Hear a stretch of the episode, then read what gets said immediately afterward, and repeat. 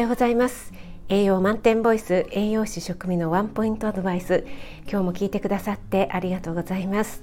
日々の食材をピックアップして栄養について短めにお話ししています。お出かけ前の支度中移動中に耳だけ傾けていただけると嬉しいです。はい、えー、今日はですね息子の料理探求が止まらないということで食材のお話ではないんですがお付き合いいただければ嬉しいです。えー、息子はですねもともと凝り性で料理にもこだわるっていうことを以前の配信でもちょっとねさせていただいたと思うんですがこのコロナ禍でですね、えずっとリモート授業なのでほとんど引きこもっているのでますますねその凝り性に拍車がかかってきてるんですよね。で12ヶ月くらい前ですか前からぐらいか、えー、三國シェフのですねあのフランス料理フレンチの巨匠の三國シェフの YouTube を好んで見ているようで三國シェフのレシピをねもう何回も作ってるって言うんですよね。で大体ね私がいない時に作っているんですけども今までに何を作ったのって聞いてみたら、えっと、もう10個10品ぐらい作ったって言ってるんですね。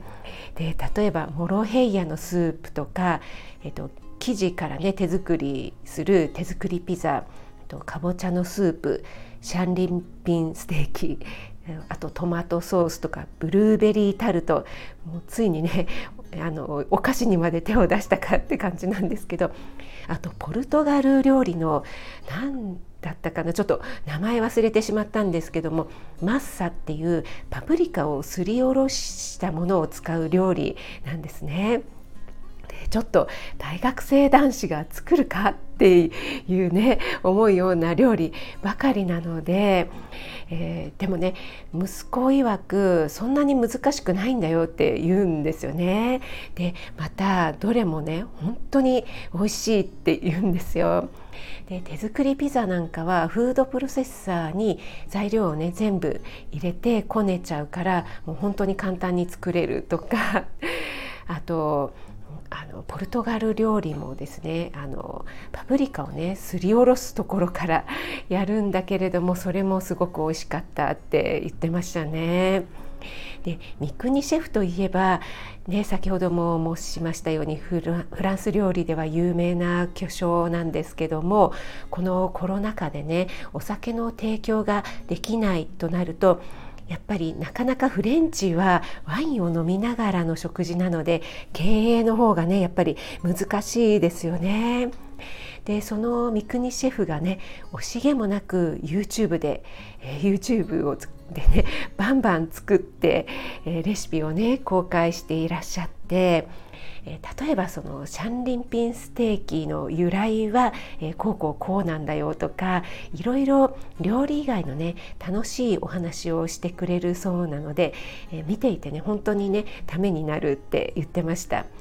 で息子もね安い本当に安いオージービーフがもうびっくりするぐらいね柔らかく美味しくなるんだよってねあの熱く語ってましたね。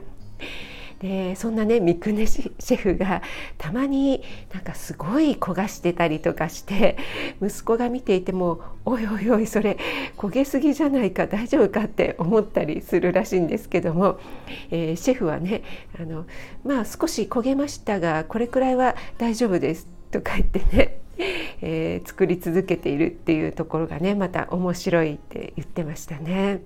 そんな三國シェフのお店は私は札幌にある三國札幌には行ったことあるんですけども四谷のですねオテル・ドゥ・三国にはまだ行ったことないんですね。